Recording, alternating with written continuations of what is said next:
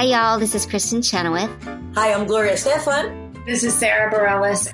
Hi, I'm Patti LuPone. This is Lin-Manuel Miranda. You're listening to the Broadway Podcast Network. Broadway Podcast Network presents Giants in the Sky How Sondheim and Lapine Went into the Woods with me, Ben Rimalower. Today's guest, Michael David, the original producer. Once upon a time.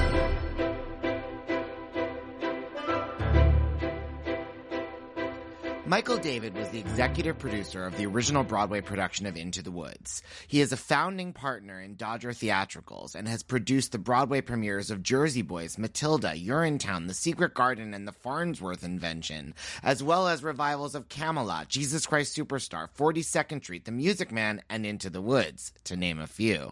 Prior to his work with Dodger Theatricals, he was the executive director of the Chelsea Theater Center of Brooklyn.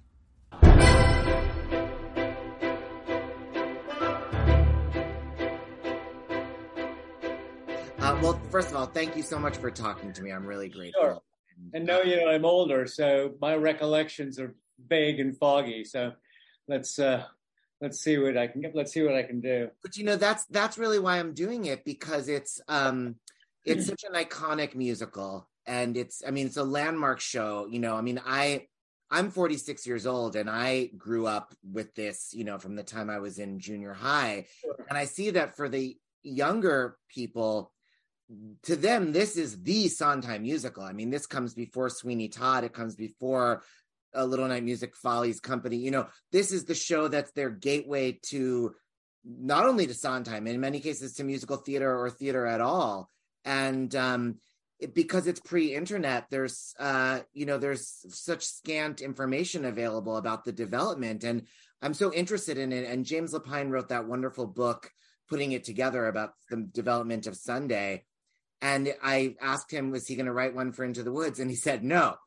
And so it's too much work. So that was what made me think we've got to get everybody on record, you know, while they still can remember anything. Um, because it's so many years ago. And uh but you are you are a missing piece of the puzzle. So anything that you do remember, I will be so so grateful for. Well, I have to say I agree with you. I I I, I remember when Freddie Gershon um, at uh, you know got the rights and decided to do an Into the Woods Junior, which was his first junior of a Sondheim. But I do think that that the act of making that available, even if it was first act, just just just salted the earth with this show for for folks like you, who uh, you know um, wondered what was out there. What was out there was that was Into the Woods. So um, yeah. Anyway, it's it's amazing to me what what what it's become. Now, so going back to the beginning, I had originally wondered if your involvement began because of the history with Sondheim and Candide um, at Chelsea and everything. But um, I guess that's not quite the case. When did you first become aware there even was an Into the Woods? When I, when Heidi Landesman or Rocco Landesman, I can't remember which one, and and we were partners with Rock and still are all the way through this. Um, said she'd seen this thing at playwrights and uh, and could I go? And I never was able to make it. And but but it, in the meantime, um, uh, they wondered if we wanted to basically get on board with their initiative. And we had done some of these early collaborations with with nonprofits like Big River at both Harvard and then out at La Jolla. And so um, we said, great. But it was literally before San Diego, but not before playwrights, that in fact we joined Rocco and Heidi in their merry band. So you did not even see the workshop in 1986 at Playwrights Horizons? No, no.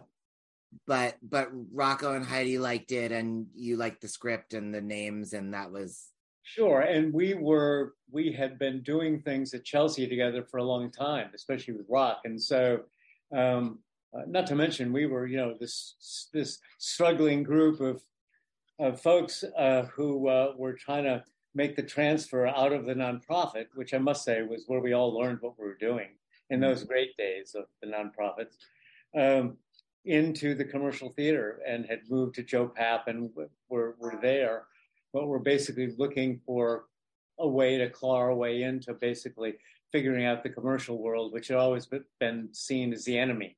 And so uh, the idea of doing something by Steve was, you know, you bet we were we were on.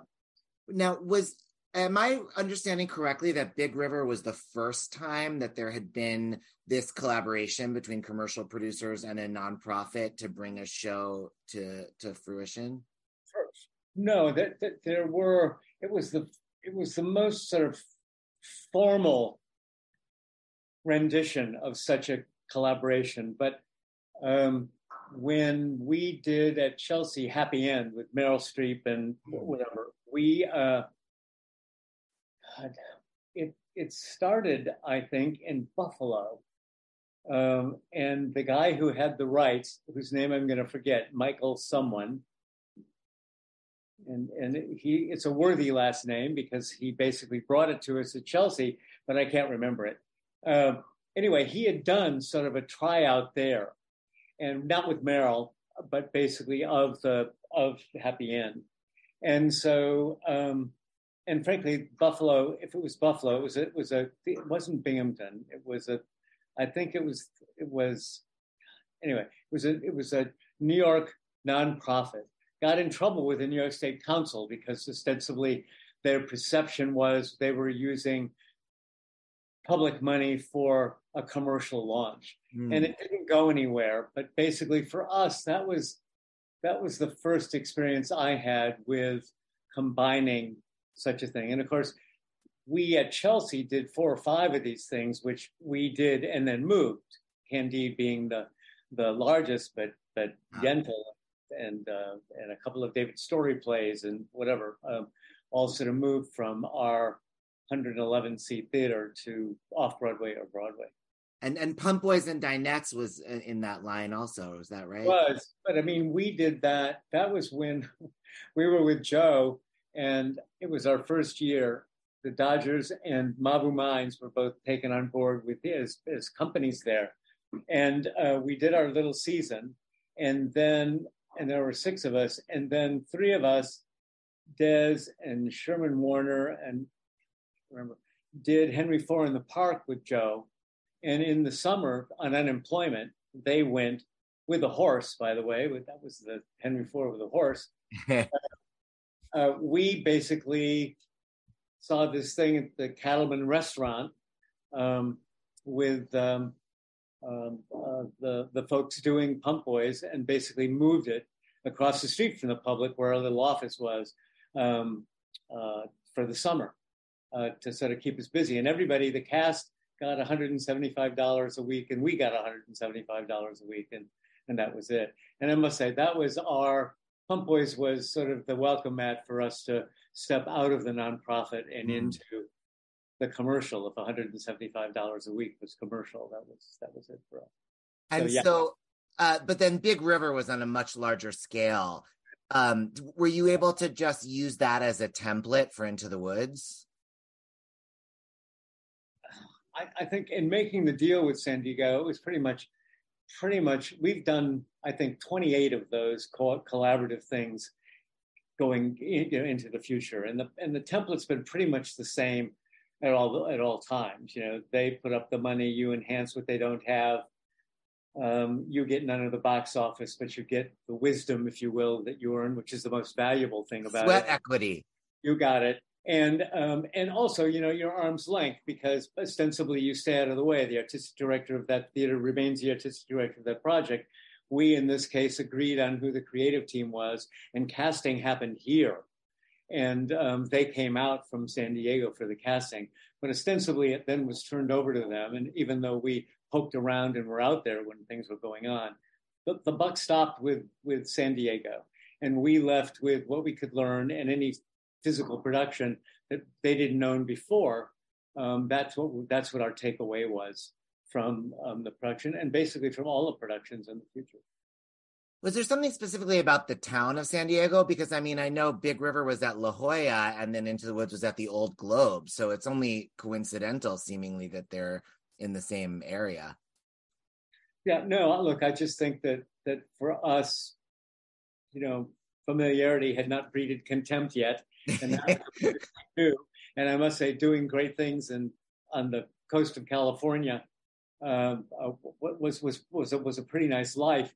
And so, um, and I must say there were theater goers that had ostensibly been trained both first mm. by the old Globe and then by the late later arrival of La Jolla. So we knew there was an audience there um, to go th- see things and to see something like this.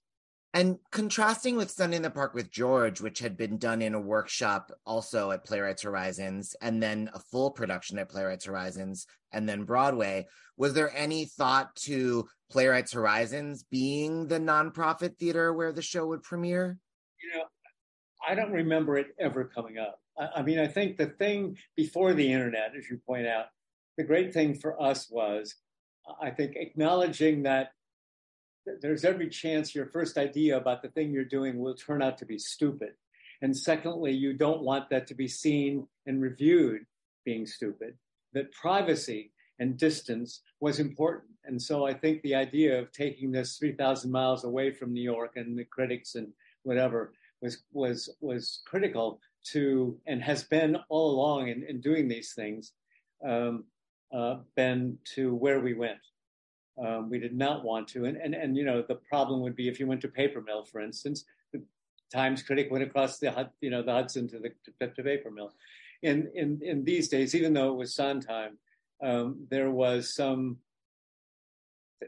there was some respect for the fact that it was a developmental production. It wasn't done, and give us a chance. Um, yeah. So and w- was there um, always the plan to do another workshop back in New York after San Diego, or was that something that came up for reasons? Well, the, the, it, it, the workshop that happened after San Diego was really the beginning of a long rehearsal period, mm. because because the, the workshop used the cast that eventually, but for Betty trading off for Bernadette, that was going to go to Broadway. And because Rocco had just sort of taken on the presidency of of Jujamcyn, he was able to say, "You, you've in this case, you you've got the theater." While we waited to see how we were, what, what, whether there was something worthy turning out in San Diego to move into it, but but when we when we left San Diego, and I'm sure people have told you that everybody left in San Diego at intermission because they thought it was over. Yeah. Ushers at the top of every aisle during the performances to say it's two acts, you know, stay, you know, stay here. Um, James and Steve hadn't determined what the ending was and really wanted a chance to do it. And so we proposed pretty nifty thing, actually, I think, that we would rehearse for eight weeks, but that we would take a month off in the middle so that we would put the cast together, knowing where we were eventually, hopefully going to go, knock on wood. We would put it up for I think it was three and a half to four weeks with the original Broadway cast that hadn't been there yet. They would try, and as I recollect, to create two endings, which they would see we'd run at the end of that first four weeks. And then taking that, they would rewrite over the next four weeks of downtime. And then we would regather at the studio and rehearse that the show with the new ending for the next five weeks going into the Beck. And the way we were able to remunerate the actors who basically were laying low for four weeks was to do those first weeks on a workshop contract, which ah. gave them a piece of the profit mm. inherent in the contract. Um, and uh, but basically, it was it was a long rehearsal period. So, so, the Into the Woods original cast has a contract like the Hamilton cast or the chorus line cast where they get a, a piece of the owning the show? Well, in the workshop contract with equity, if you if you at that time, even that time, did a workshop, you received a share, you received the cast re- received a pro rata share of one percent of the profits. Wow. So what we did was take on a contract that already existed with Actors Equity that ostensibly did reward their members for not getting paid the full freight mm. and doing this, and for us for actually laying low for four weeks without compensation. Um, we agreed to do it on a workshop contract. Fascinating. So it was really considered part of the Broadway process, not a separate um, incarnation. Correct. Correct. And- we planned to come back when we started at the beginning. We planned it to take a break. Steve and James would have four weeks with the clock ticking to get something ready for us to, to do do next, which was important these days. And then we went back to the same place we had rehearsed to do it again. And was the timing with Betty and Bernadette that Betty was out after that workshop and Bernadette was in for the beginning of the Broadway proper? That was, that was the case. Correct. And I mean, that's another thing where it seems like nowadays that would have been widely announced, or at least, you know, playbill.com and everybody would be. Absolutely. Well, now, you know, you do something you think far away, including England, and an intermission somehow of your first performance with an invited audience, it's reviewed across the world. So there is no privacy. But at that time, you're exactly right. It just, we were just under the radar. It was in the works. Was it going to work? Was it not? We didn't, we didn't announce an advertising. I recollect that we were coming to the Beck. So um, basically, this did happen under the radar, which was good for everybody, including Betty, who, by the way, I think would have been quite good in, in the in the show um, had it worked out. Can you talk at all about how, how what happened there? Honest to God, I, I can't remember the particulars, and I think if James hasn't, I shouldn't. But um, but I love Betty, and I and I and I I think she would have been a great witch. You know, Yeah. it, it just wasn't the right fit. wasn't the right fit.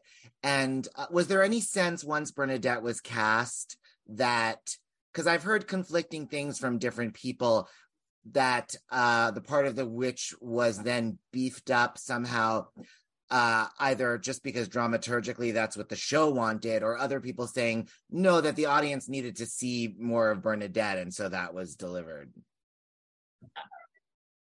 look, the, the, the, the, the great thing about doing these things over and over is theoretically you get smarter with each rendition, right? yeah. Why you love to do a tour. I mean, if nothing else, even some little tour, you love to, to make it better. So I, I think all of us really were thinking about that. And I, and I think there wasn't a lot of, you know, I don't think there were talks with agents about, but she's going to need another song at the at the eleven o'clock hour, or she's going to do this. I think James and Steve were working on this piece that was clearly unfinished when we left San Diego to make it better. And and I would like to believe uh, I wasn't a part of a conversation where someone said we got to give her another one because people are going to come for her. Um, uh, I wasn't a part of any conversation like that.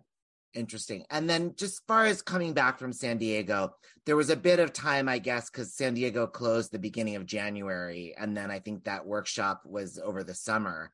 Um, and uh, is that when the I understand that there was like choreographer like auditions? Is that something you remember? God, I, I, I don't, I don't remember. I mean, I know, I don't remember. I know that Lar ended up on the playbill, but but I, I don't I don't really remember how it went.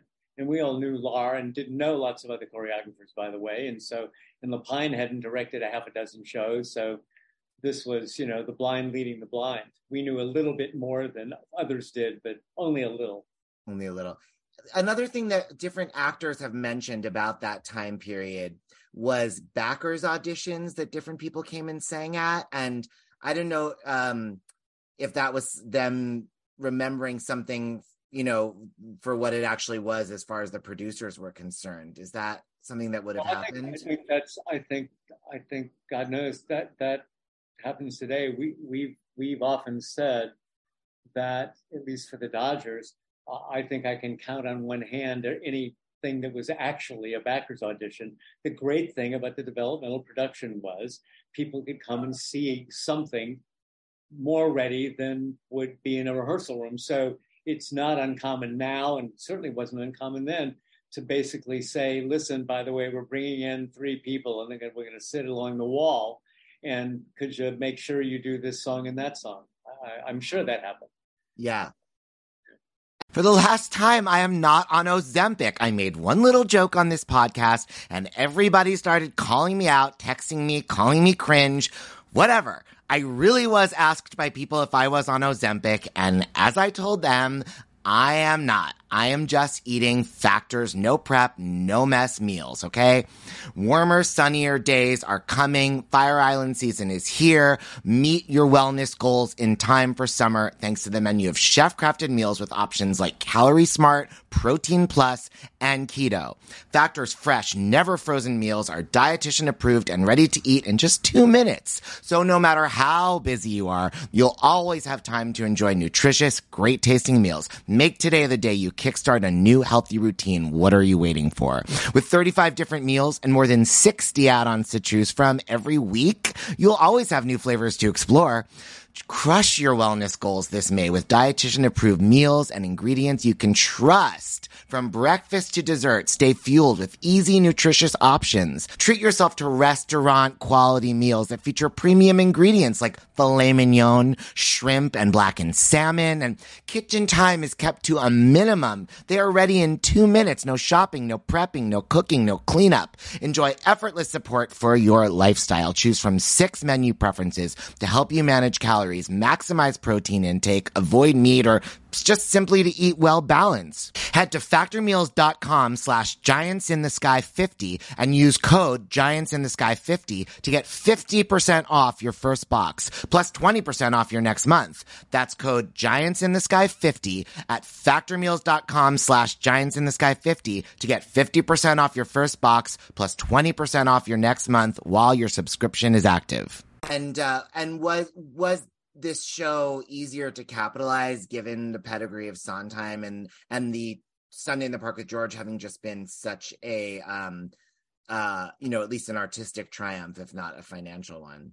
Well, I, I, look, I mean, I think the, the the the upside of Steve's art is the downside of the of, of the commercial nature. They never recouped.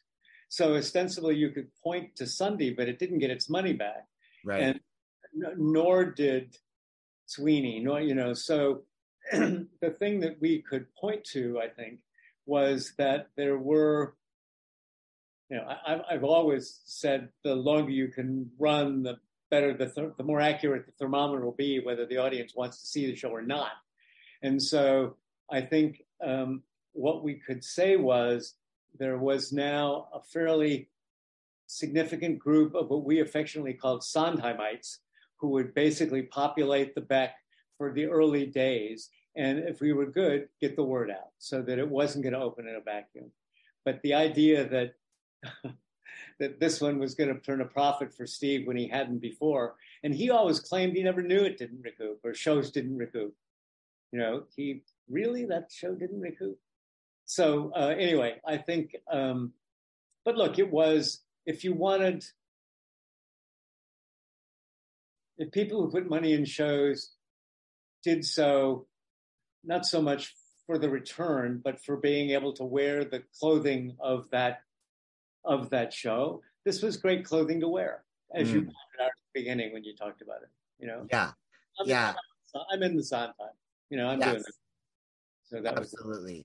And so what did that become apparent um on a larger scale uh immediately once the show opened was was this um a struggle to get to the Tony Awards like what what was the the dynamic like once it was open Well, as you know, the reviews were mixed. And I remember, remember we had this, the infamous opening night party was in a tent in Central Park. And it was cold as hell and rainy. And so I remember them loading in heaters and then setting up food on these tables, and the water was running in under the tents and whatever. And we were getting people to, to the to the tents in buses. And so I, unluckily, was on a cast bus time. Um, at that time, you know, you'd wait in the lobby of the Times on 43rd Street, you'd get the paper, and I had the paper. And I had to read Frank Rich or Ben, I got it, you know, to the cast on our way over. oh my god Not pretty. I mean, just hey, look, you know, um, we we we basically have committed not to produce for critics since we began this thing. At the same time, that was when they made a difference. yeah um, and so we no I, I i think we we struggled to be a warm hit which, by the way, at this time in the in, in our your and my Broadway, there aren't any. Right. You know? You're either a big hit or you're struggling for your life. It's Yeah. really, really hard out there. So so we became, I think, um, I'd like to think we were a warm hit, but we were going from you know breaking even to making a few bucks to losing a few bucks. So um, it was never a slam dunk. Did was it a big loss to the box office when Bernadette left? honest to God, I, I don't really remember. I don't. I don't remember. I really, I really don't know whether it had much effect or not. Um, it was, it was, it was pretty hand to mouth. I mean, just, just keeping it going, and and at the same time, you had people like William Henry at the at, at, at Time Magazine who loved this thing and craved it and kept doing, you know, you know. So you had these uh, people, and then it won the you know the New York Critics as you know the, the best musical, whatever. But but it was you know successful art attempting to pay for itself, Yeah. which is the danger of bringing it to broad anything to Broadway in the first place. So I- we were in that position.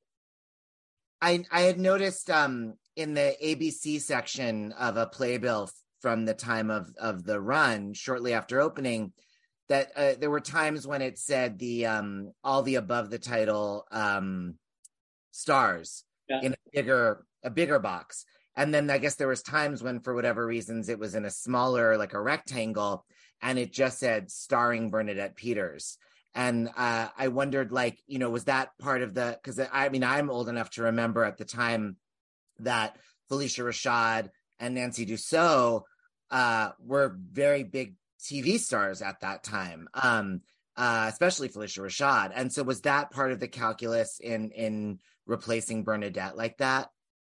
Well, I think in a perfect world, you know, we look for any handhold we could find uh, to to bring in that audience that wasn't a Sondheimite. Yeah, And it's made Sondheimites, so they were created with woods. But but um,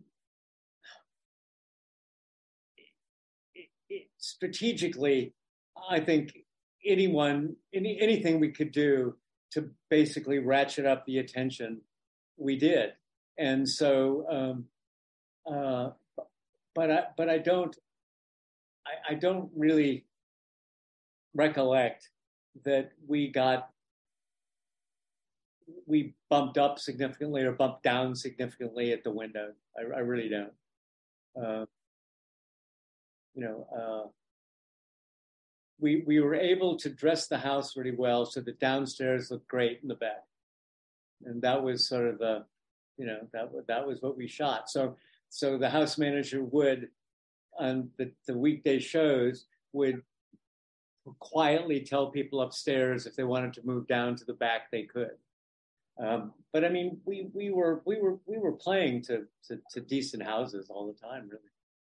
What, what? Do you remember whose idea it was to do the inflatable giant's leg? Um,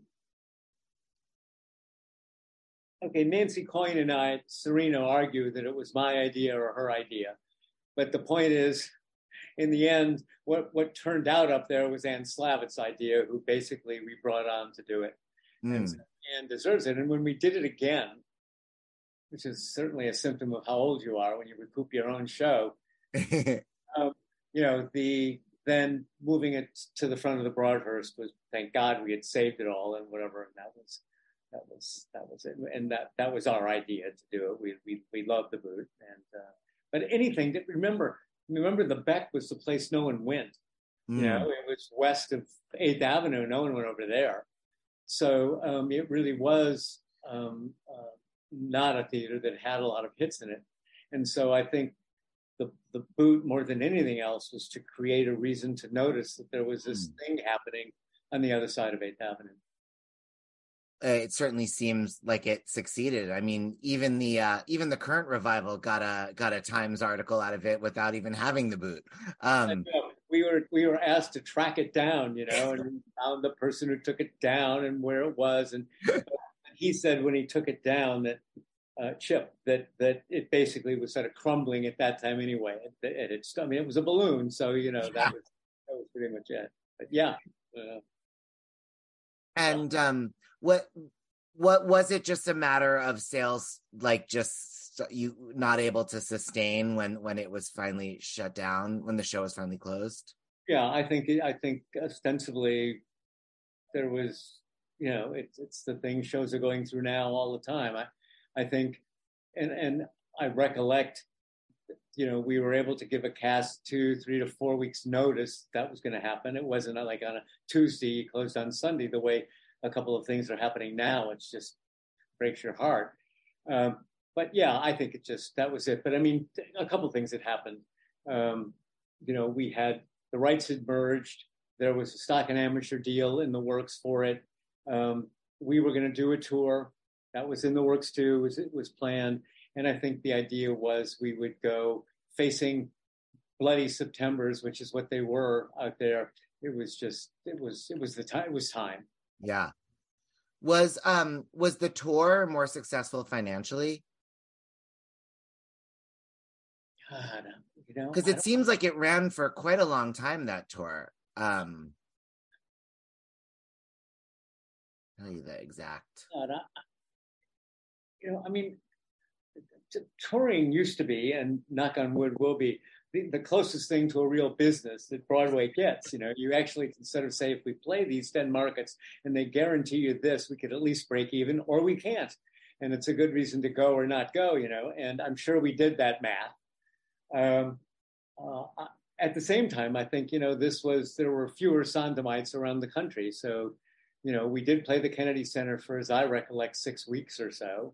And, and you would think that would be a place that, and it did well there.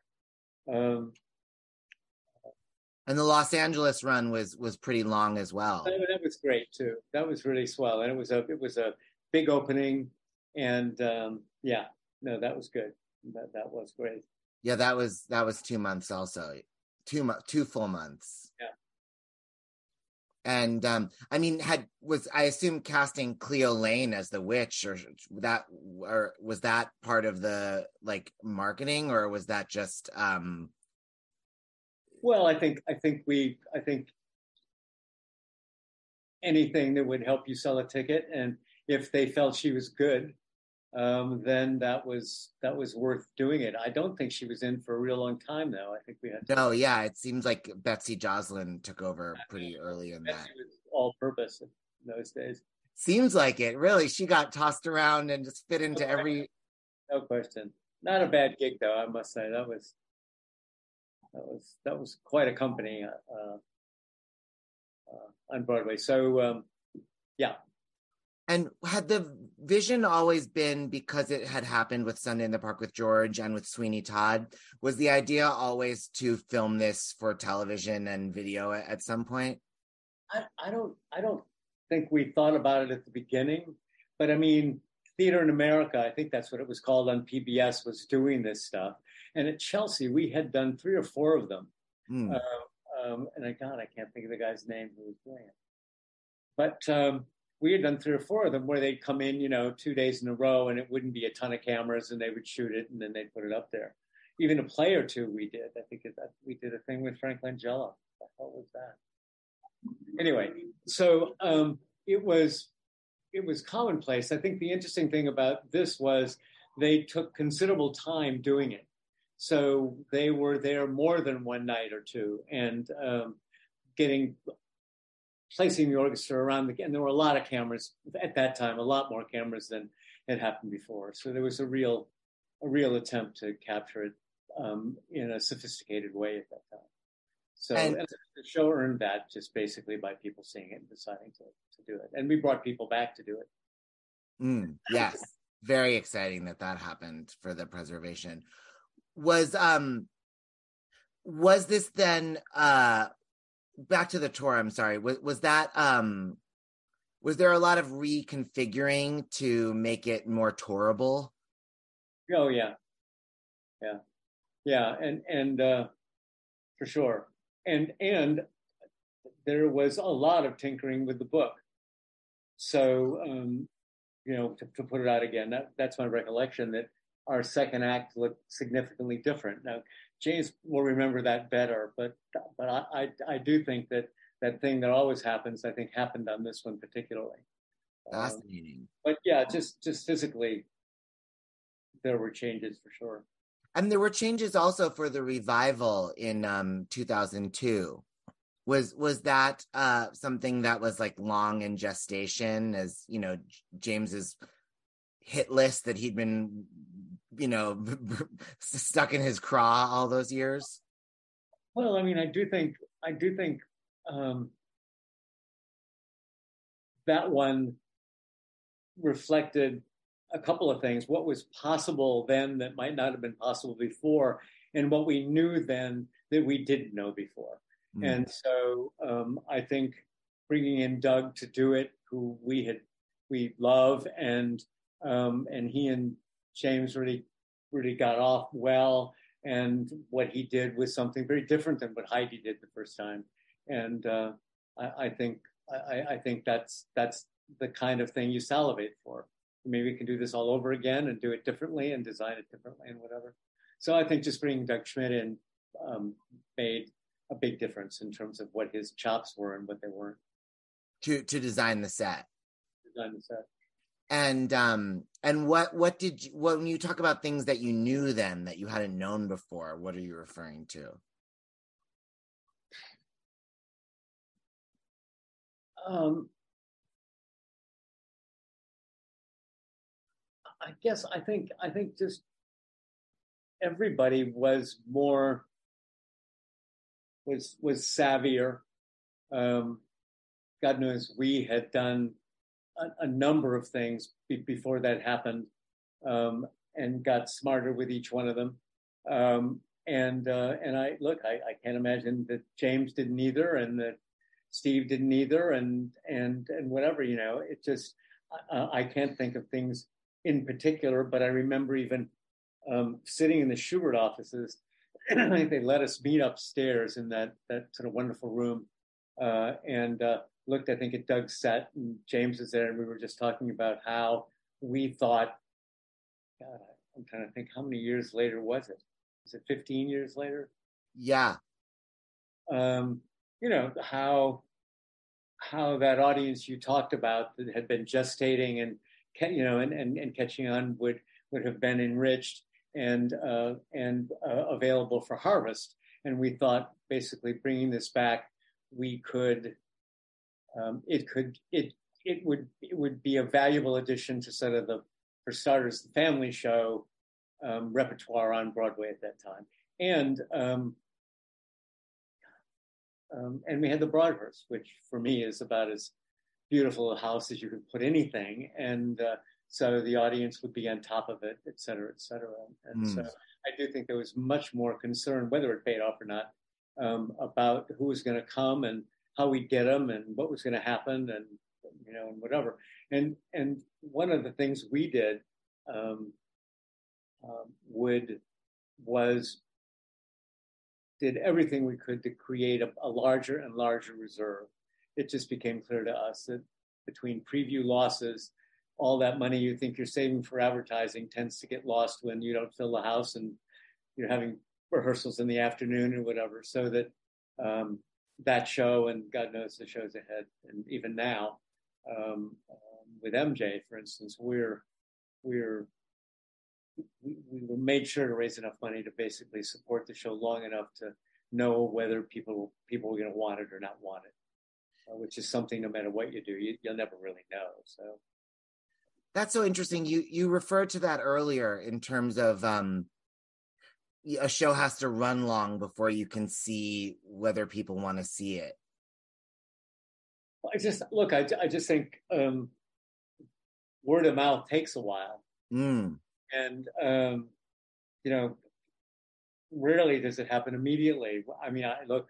I mean, I it, it, it, it thrills me to remember Jersey Boys in the early preview days when, you know, we decided no one cared about this show whatsoever. So we never, we never pushed Adrian to get a, an interview. We never wanted a story about the show. We took no advertising. We just figured they're to, we're just, you know, whatever. But the fact is, people came with such low expectations, nothing against Jersey Boys. And literally in the first week, it just went off like a rocket. It just, it was, amazing. I, Marshall Brickman said, I, I, I what did he say? I, I, think this is something good. Anyway, was, it was understated, but it, but it was, uh, but that doesn't happen very often.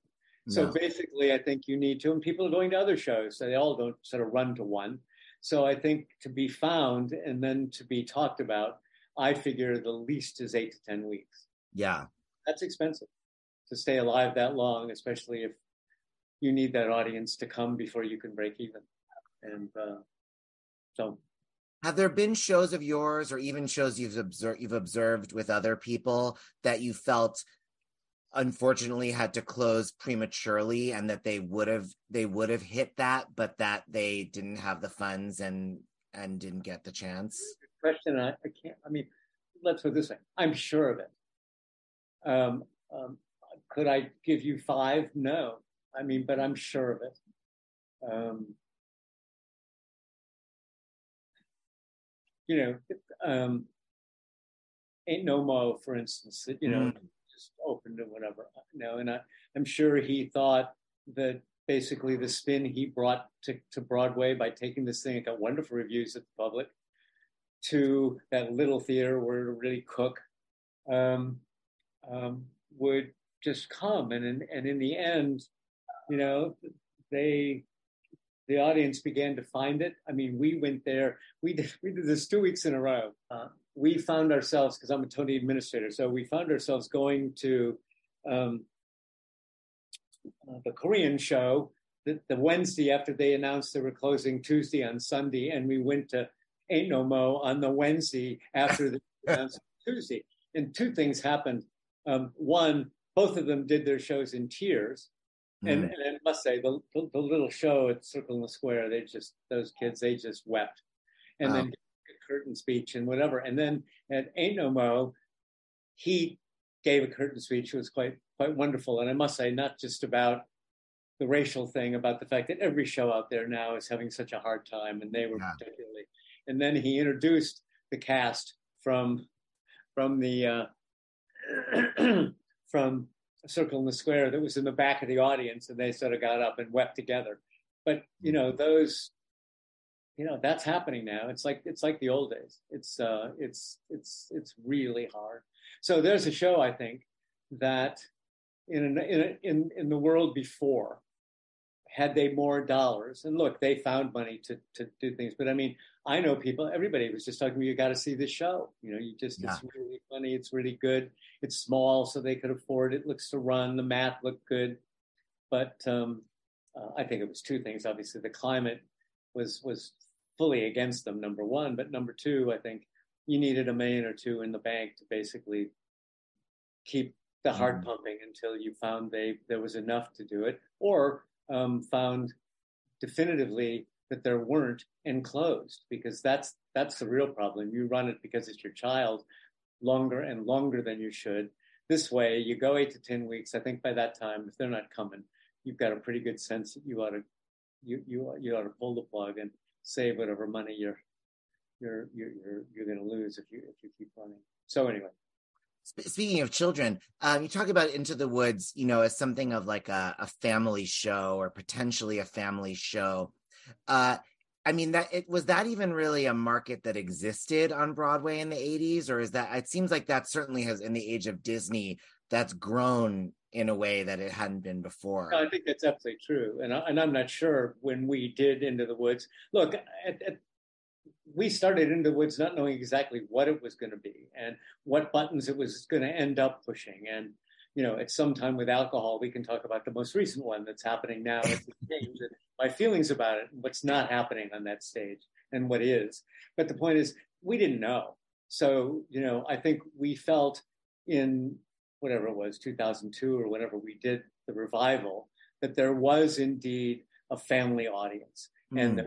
That we could tap into that family audience, but your point's a good one. I think in 86, 87, um, no, uh, I think it was, it was, And- it was you know, there, it wasn't. Uh, But so then with that revival in 2002, what um what could the strategy be to to reach those people? Is it just a matter of marketing and advertising or what what was the the the, pro, Oh, the approach. Yeah, and I mean, I must, I must say, well, first of all, having Vanessa was great when when she was going to do it. That was good. Um, but um, we we had we embarrassingly had a private girls' school campaign.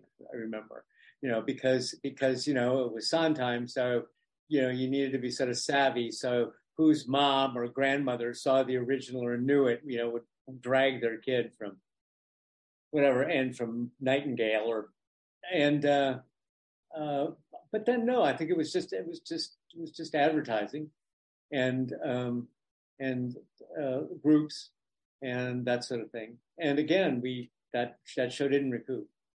Um, we could just not make the math work, you know, just not run long enough. That was a tricky time in the economy, though, too, wasn't it? Still kind of recovering from September 11th and everything. Absolutely. No, it was rugged. Well, but I mean, really, we had things together. We were on the street. Everybody wants to be on. You know, there we were. We were, you know. But um, no, it was, and we had the boot. But the point is, it just, it just, we we couldn't. You know, it, it's it's not about what it costs. It's about what it costs to run, and um, that's that that's the the, the, the thing you've got to make sure you get right. Um, so anyway, it was it was just too expensive. is, is that um difficult in uh in producing a show from the ground up having that knowledge when people want to have a bigger orchestra and you know things even a bigger cast size things that are going to cost money on a weekly basis to to to have that haunting you that you know it it can hamper the show's future Well, I mean, I think, I mean, you really are.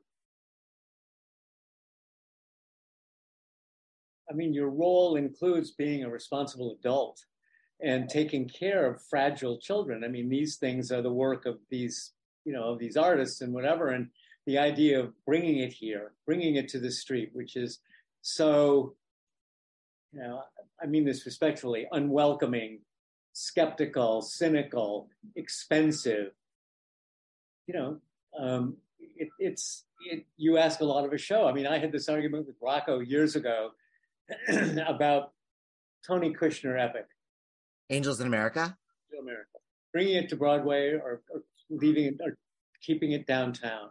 Downtown, you could run and run. Broadway, you've got the megaphone. What do you do? Do you bring it there? But you're putting this show, which which which is which is a lot. It's a lot to take in, and it wasn't just one show. It was whatever. Um, to put that here and make it pay for itself. You weren't subsidized anymore. You were going to pay for itself. Was poten- potentially forgive the. It was potentially child abuse. You know, I mean, you're gonna add, you're gonna do that. Ask the show to do that, and um, and I and I suppose in the end, uh, and I'm really not sure whether they recouped. I don't think they did recoup.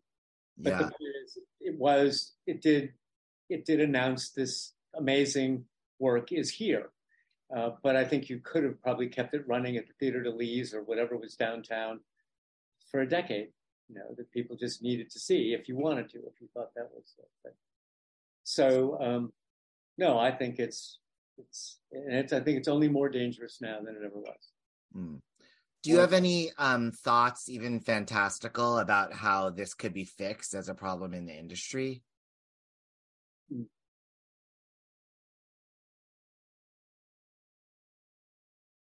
Um,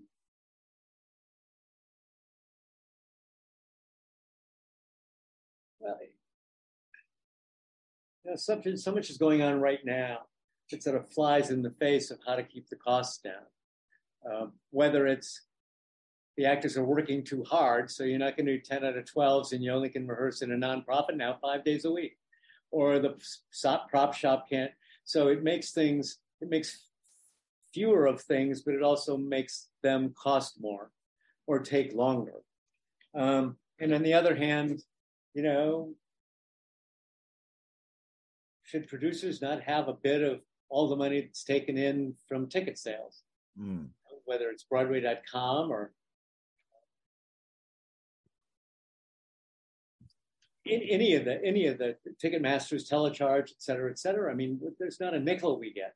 But I mean the the amount of money that they take for doing that transaction is can be up to a third of the cost of the ticket on top of it that somebody else is getting who didn't take the risk, but basically is facilitating getting getting in. So, but that's been an ongoing conversation for you know 20 years. It will continue. So, I don't know, and I think the other issue really too is audience. Um, are those people who during the pandemic discovered you didn't need to spend all that money? You could put your feet up and see really great stuff on TV. You know, the screen is bigger. You can just lean back and do it. You know, um, we're just trying to get the garbage bags off the street when people, are standing in line waiting to go into theaters because this is a special moment they paid a lot of money for. So let's just clean the streets. It's it's uh, it's it's really tough out there now. I think it's sort of our digging out of this mess we're in. Not to mention the fact that it's still a mess. We're you know, we're, we're still battling COVID backstage, um, even now in your decades as a Broadway producer, do you feel that now is a time when there's more support and cooperation from the city, from the mayor's office, or was it better at other times? Is it worse now? I, I think, look, I, I think what most particularly a number of theater people and Chuck Schumer pulled off with the federal government was a miracle. And as you know, no one laid a dollar on us, but for basketball, football, hockey, whatever, whatever. Um, and that, in a way, I mean, that was that was amazing.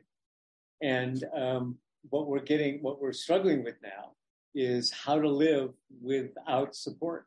Yeah. I mean, we we all, and you know, we started in September when we thought things were were going to clear up, and then Omicron hit you know that pushed us backwards and you use that money to stay alive and do stuff and and now it's gone and um, so but but but i have to say look i just think what happened that that moment in history that you would never imagine would come together when you have this plague on the one hand and you've got the democrats win the election and suddenly people are sensitive to what's happening you know and are able to to, to step in and actually help was um, was amazing, and and it was help that that that happened by both Democrats and Republicans. So um, I think we're grateful for it. Um, yeah, I think people are more. I think if there's a a feeble silver lining to this tragic thing that happened to our country and the world, it's that people discovered how important Times Square is to the to to to, to the healthy heart of New York City.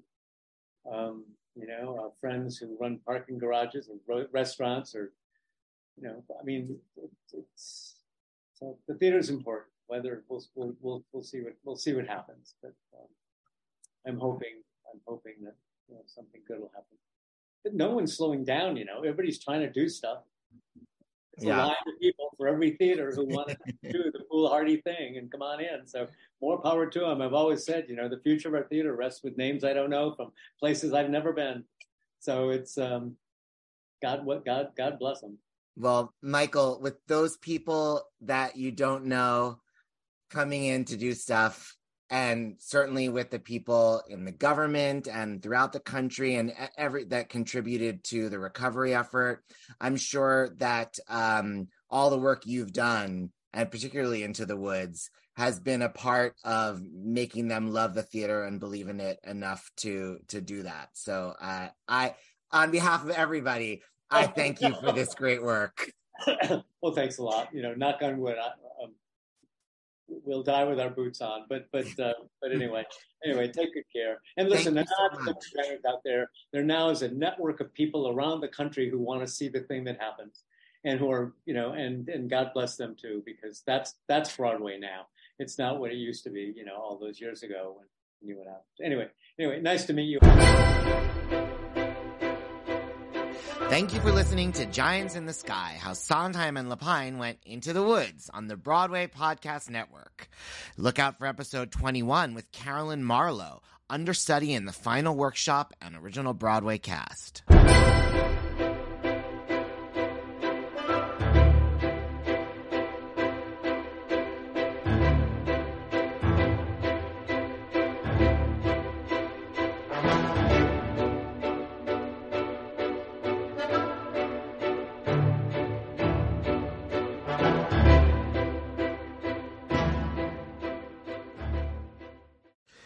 It's Leslie Odom Jr. here on the Broadway Podcast Network to tell you about the Rise Theater Directory, a program of Maestra Music. Rise is a national online resource designed to connect and empower backstage and administrative and creative theater professionals from underrepresented backgrounds.